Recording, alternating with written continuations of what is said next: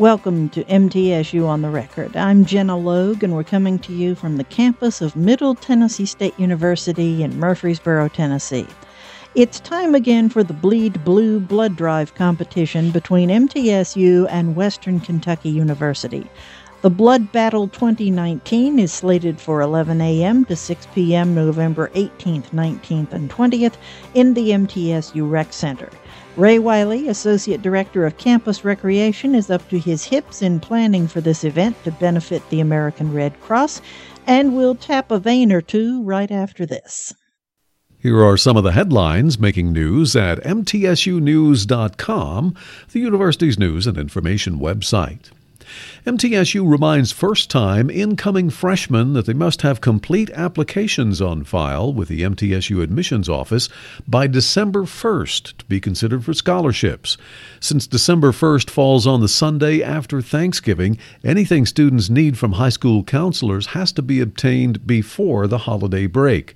Complete applications include the admission form, the application fee, qualifying official ACT and or SAT test scores, and qualifying official six semester high school transcripts with cumulative GPA requirements.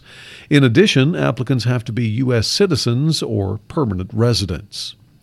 And Michael Baggerly's mixed media sculpture, Ladylike, was awarded second place in the 2019 Irene Rosenzweig Biennial Juried Exhibition. The awards were announced during the exhibition's opening reception on October 10th at the Arts and Science Center for Southeast Arkansas in Pine Bluff, Arkansas. The show recognizes established and emerging Mid South artists. The exhibition continues through January 4th of 2020. Baggerly, an associate professor of art, teaches sculpture and 3D design. For MTSU News at any time, go to mtsunews.com. Ray, welcome. Thank you for coming. It's a pleasure to be with you again. Thank you for having me. Remind us briefly of the results of last year's competition. We were fortunate. We won last year's competition. We collected just slightly over 600 units of blood in the three day blood drive against Western Kentucky University. We say it's a, a competition, and it is, but it really benefits both communities. Mm-hmm. So we're, we're just excited to participate and be a partner. And the blood, whatever blood the loser gets, still gets put to use by the Red Cross in their community. Absolutely. So that really there is no loser. Both communities are the winners. What do the blood donors get out of it other than the satisfaction they're helping people? Well, there are some external rewards in giving. It, it makes you feel great, first of all. People if you ask them, "Hey, how do you feel?" Most people say, "I feel great." You know, it, it's it's it's a wonderful feeling to give, knowing that you've given back, you've helped at least three people, saved three lives. But we are going to give some really cool T-shirts. Uh, it has both mascots on the shirt. It's a black shirt, has uh, lightning and big red, and it says, "What color do you bleed?" It's it's uh, going to be a collector's piece, so everybody who donates gets one of those. Also, we're having pizza. Uh, there'll be pizza starting at about eleven fifteen, all the way up to about three three thirty during the day. Diane Turnham is is also a part of the blood drive committee, and Diane has committed to give away some football tickets for the last home football game. And the Red Cross is going to give away a five dollar Amazon gift card to each person who donates blood. So there's there's uh, a lot of rewards this year. Uh, you say each uh, donation will save three people's lives. I was wondering how that's possible when so many hospital patients require multiple pints of blood. And sometimes that's true, and it may require one person may require multiple units, but sometimes when they don't, they can pull platelets and things off of that blood and sa- actually save multiple people just with one donation. Okay. What is the status of the area blood supply around here? You know, I've been told that it's less than three days, which is about half of what we actually need. They would prefer it to be more five, uh, closer to five, six days. So we're less than three. So that is is not a good uh, scenario for us. This uh, summer, we did a a uh, meeting with our colleagues from Western Kentucky and the Red Cross in Nashville, uh, at Charlotte Pike, and got to see the collection center there in Nashville. And they took us downstairs and they showed us those shelves, and the shelves were low. And they said under normal conditions, these shelves are full. And uh, trust me, they were not. They were not full. They were not anywhere close to being full. So I saw firsthand the results of depleted um, blood supply in this area and a, a fast growing population that needs more blood. So we're having blood imported into this area for the first time in history. And blood does not last forever. It has a relatively short shelf life, right? Right. They can only get so many days out of that, but it's flying off of the shelf. So it's not a matter of it being expired. It's just a matter of not having enough. So, hence the importance of this big three day challenge for both communities to have enough blood on hand to meet the demand of the people that live there. What if somebody who's listening to this says, "Well, I, you know, I just got over the flu or I have a cold or something like that." What do they need to know about their own physical condition in order to be able to come in and donate?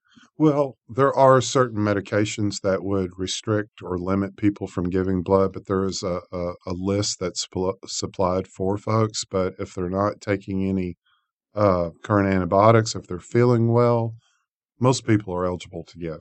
Even if they are diabetic?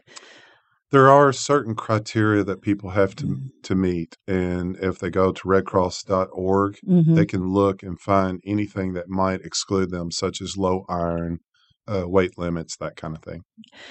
Is everything by appointment or can you just drop in? No, you can walk in. We do accept walk ins. In fact, we, we welcome those just as, as much as our appointments. However, it may take a little bit more time to collect the blood. You may have to wait a few minutes longer. We'll take a break right here. We'll be back in just a moment. This is MTSU on the record. The Tennessee Employment Relations Research Association, or TERRA, gives labor relations specialists and academics a chance to share their views and their data. TERRA wants academics and other interested in human resources and industrial relations to work together at meetings and conferences to strengthen the workplace. Many MTSU faculty belong to TERRA, which has members in 20 states and 7 nations. For all the latest MTSU news and information, go to mtsunews.com.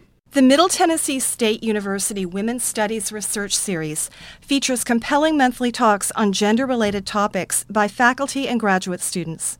The series offers a chance to learn about research in progress and to chat with faculty in an informal setting. All lectures are free and open to the public and are held on the MTSU campus. For all the latest MTSU information, go to mtsunews.com.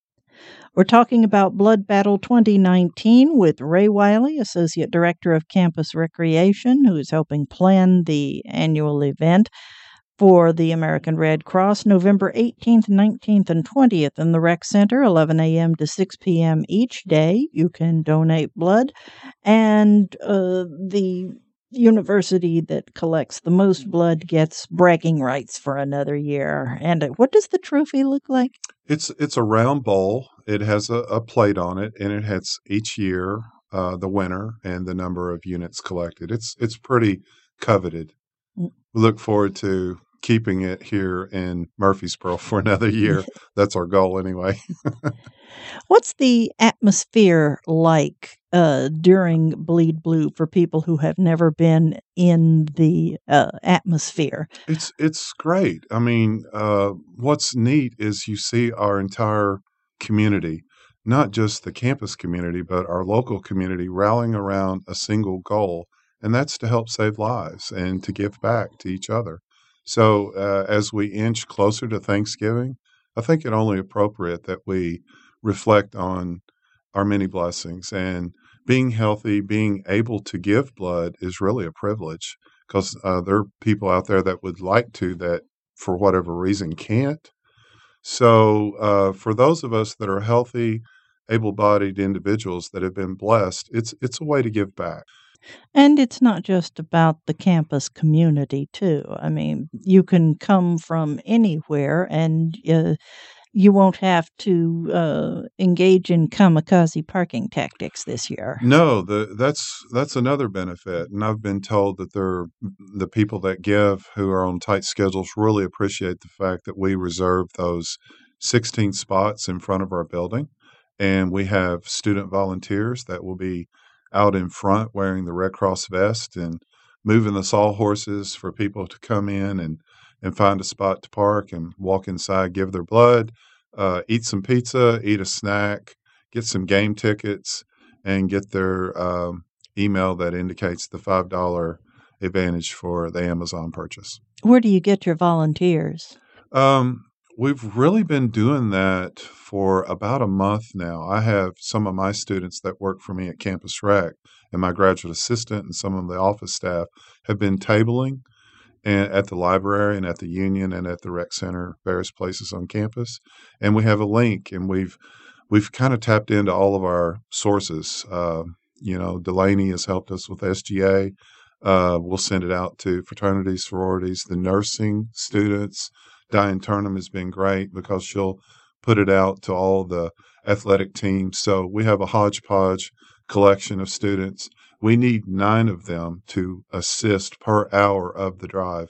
And so far, day one and day two are completely full. We're trying to recruit for day three now of the drive. That's amazing that that many people would step forward, uh, especially this time of year because um, it's getting close to the holidays and people are going to be studying for finals before you know it. And True. yet they're pitching in. They are. And, you know, not all of them need these hours for community service. Some do for their Mm-hmm. organizations, which is fine. And we'll gladly sign off on that if they donate blood, they get so many hours credit, or if they volunteer to work the canteen to make sure that people leave well hydrated or with something in their stomach, you know, some pizza or crackers or cookies or something. Or they're working volunteer registration to make sure people have signed in properly to get credit for their donation, or they're out there with a vest on working in the parking lot and making sure that those spaces stay protected for the people coming in to uh, to make the donation of life saving blood. The last time I donated blood, they were giving out orange juice after people donated to make sure they didn't leave woozy. Are they still doing that? Absolutely, there's uh, grape juice, uh, cranapple juice, orange juice, Sprite. I don't think they're doing any caffeinated beverages, but plenty of uh, different types, of assorted snacks, cookies, crackers. But we've got a little more substance with the pizza Mhm. uh, that the Red Cross purchases as well. Not to mention the the nice T-shirts that people really enjoy wearing. Why do you think people turn out for this event year after year after year? You know, uh, Diane and I and others on the committee that that help plan this each year, we've asked that question, and we're always amazed at the turnout. You know, you you think that yeah, we think we're going to have a good turnout, and we hope we have a good turnout, but the students and the faculty and staff here on our campus are very giving people, and uh, we live in the volunteer state for a reason. I think I think it's just kind of ingrained in people to to realize and recognize that we are blessed, that we live in a great state, and it, it, it's it's our civic duty to give back and, and to find ways. And I, and I love the blood drive for that reason. It, it brings out the best in our campus, in our students, in our faculty and staff, and it's kind of a a, a neat a neat thing that brings this campus together and and and I feel like we need that. So in in in a way the the blood drive serves a great purpose just by uniting our campus to a common cause. Time for another break. We'll return in just a moment. This is MTSU on the record.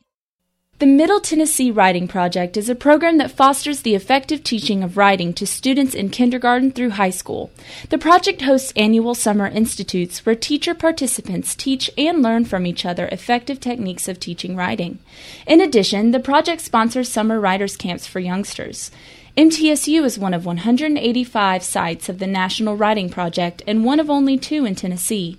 For all the latest MTSU news and information, go to mtsunews.com.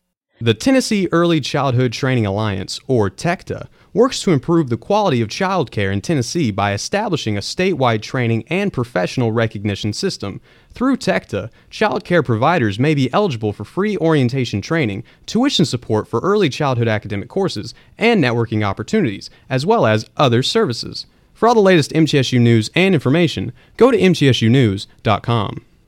We're talking about Blood Battle 2019, which is scheduled for 11 a.m. to 6 p.m. November 18th, 19th, and 20th in the MTSU Rec Center. It's the competition between MTSU and Western Kentucky University to see who can uh, collect the most blood donations for the Red Cross. And Ray Wiley is the Associate Director of Campus Recreation, who is uh, here to talk about that. What is your specific role vis a vis this event? Are you and Diane Turnham sort of co chairing it, or how, how do you divvy up the responsibilities here? Well, Diane and I have served on this committee since the beginning, uh, 10 years ago. Uh, Gloria Bonner, years ago, was the chair of the committee, and she got a great group of people together. And once she retired, I kind of took that responsibility over. But I, I, don't think I could do this at all without Diane because uh, she's she's the right arm that makes this thing go. Um, you know, athletics really. Uh, uh, through the direction of Chris Massaro years ago, he Chris uh, helped bring this tradition here uh, from another campus. It was South Carolina and Clemson that used to have a similar uh, blood battle years ago where Chris came from. Mm-hmm. And he kind of brought that idea here, and we tried it. We proposed it between us and one of our biggest rivals, Western Kentucky University, and they agreed to it. And the rest is history. And since then, we've just been going all out to try to win this thing and to give back to the community. So it's a great cause, but my my role is just to facilitate and coordinate and, and and help make sure that we're prepared as best we can to to do our best. Does it necessarily follow that the team who wins the blood battle will also win the football game, or is there no correlation There's there? really not. I wish that were true because we would have a stronger record overall in the football uh, challenge. But no, uh, it it we've we've kind of got an advantage on them right now. I think uh, they've only won it a couple of times, so I think we're eight and two right now. Mm-hmm. We want to keep that tradition going. and the rec center is the perfect place to have it because you have a lot of room. It's an ample size building, plus both the uh, doctor's clinic and the pharmacy are right there within the building just in case anybody has a bad reaction. Yes, yes, and we've been fortunate. I mean, people have gotten lightheaded and and excessively tired after giving before, but they tend to put them on a, a separate bed there right at the blood drive, let them rest, get some extra fluids in them, and then they're fine. Do the Red Cross people work in shifts? I mean, I, the 11 a.m. to 6 p.m. is a pretty long time. You must have both their people and your people working in shifts. We do. Uh, we are working in shifts, and here's the thing: uh, the the last few years we've been uh, going from 10 o'clock until six, and this is the first year that we have shaved an hour off of the schedule. But in doing that, we're able to actually keep the Red Cross first shift there the, for the entire drive. So we're hoping that that increases productivity overall for the drive. But the students typically, the student volunteers will come in and usually work a two hour shift. And this doesn't count the amount of time you have to prepare to set up. No, it does not. And you know that that does require some time and all the pre-planning that goes on. It, this we we actually start this whole process over again about 6 months out. So the committee is starting to meet. We we were meeting this summer, for example, to in preparation for this. Well, that's about how far out you have to reserve a building at this campus because if you don't plan that far in advance, somebody else will have booked the hall. That's a very good point because uh, what we do is um, Diane and I talk, and as soon as she tells me the date of the Western Kentucky MTSU football game, we will go ahead and make plans to have the discussion with the Red Cross and our colleagues at Bowl- in Bowling Green to say, all right, this is this is the day of the scheduled game. Mm-hmm. So we're looking at Monday, Tuesday, Wednesday before it, correct? And we we get our agreements in place, and then we we put our request in for reservations. So when will you know the results? Is there a big reveal at halftime, or how does that work? Yes, usually uh, right after halftime, uh, the first time out of the third quarter, they'll bring both schools out, um, and some sometimes it's Diane, sometimes it's Chris Massaro, sometimes it's myself. uh, I think this year I'm scheduled to go to walk out on the field with one of their representatives and the Red Cross, and they'll they'll make the official announcement, but neither school knows before the the final tally is given. So there's a an air of excitement and energy. You know, you really don't know uh, what either school is doing uh, Mhm. during the week. So, you know, you might hear a, a whisper of, "Yeah, I think we're a few units ahead after the first day," but you don't really know because you're not there, and and they don't know either. So there's that nervous excitement that is building throughout the three days. And only the Red Cross knows for sure. Only the Red Cross knows. You think the fact that Western Kentucky's mascot looks like a blood clot will work in MTSU's favor? That's so funny.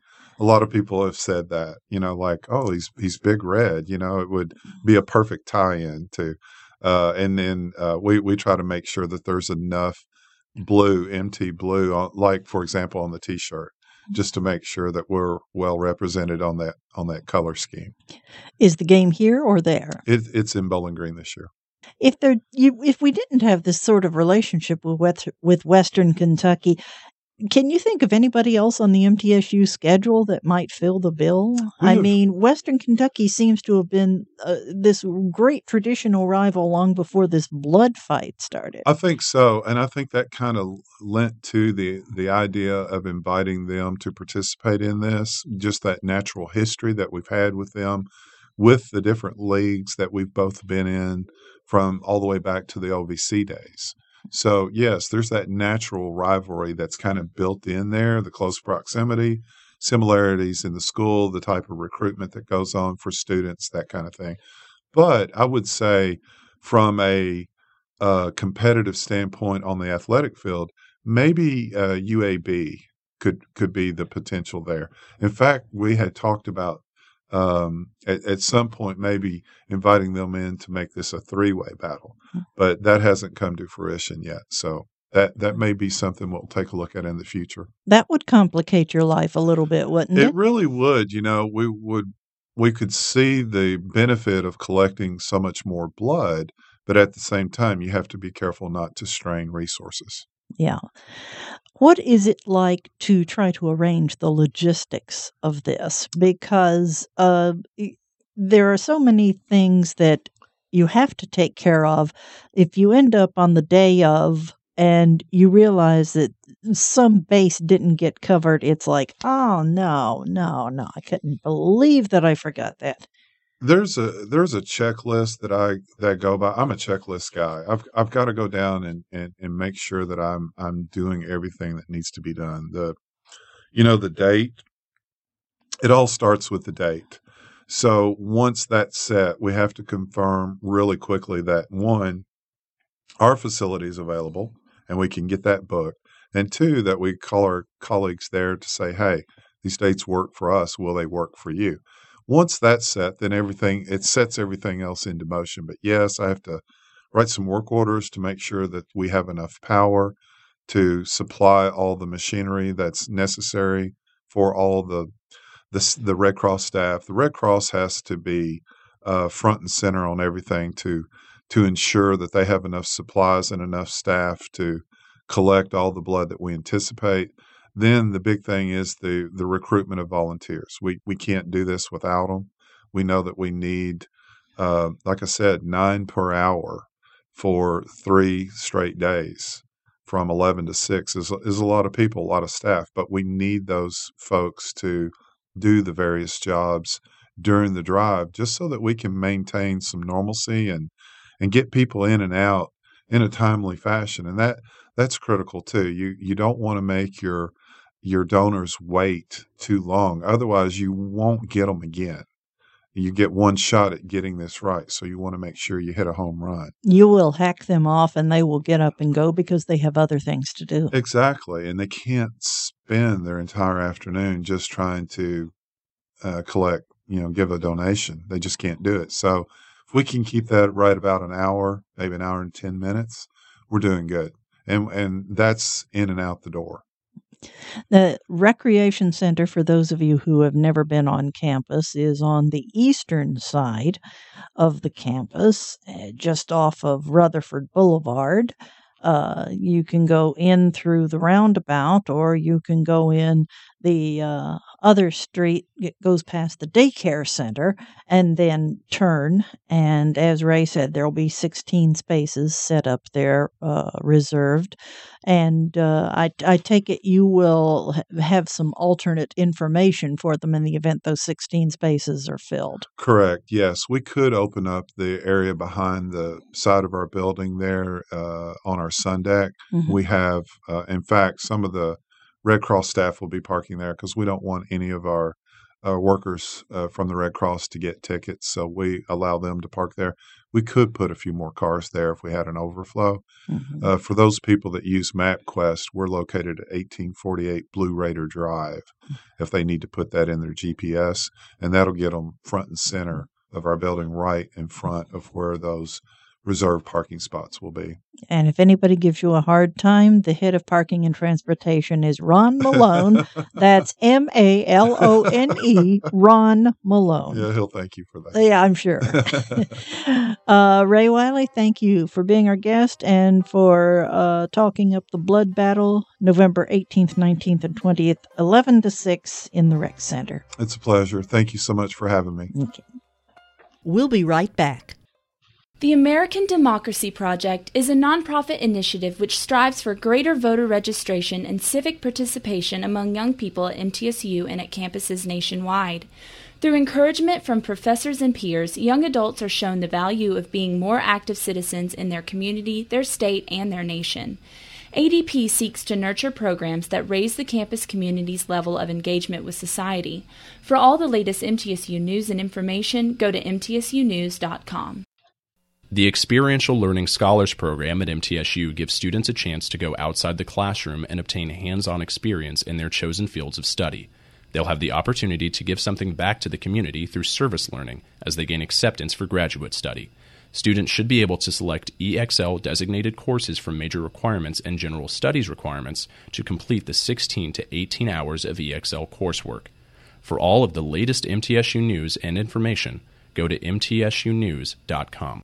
Randy Weiler has the middle moment. The MTSU Agritourism Club's Winter Village, where children meet Santa Claus and have an agricultural themed Christmas holiday experience, occurs from 9 a.m. to noon Saturday, December 7th in the Tennessee Livestock Center. Elena Vaught, instructor and head of the Agricultural Education Leadership Program, shares more.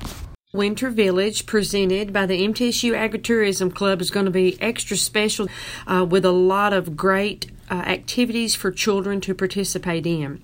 Adults are $10, children 3 years to 12 years old are $5, or they are free with the donation of three non perishable food items that will be donated to the MTSU Student Food Pantry.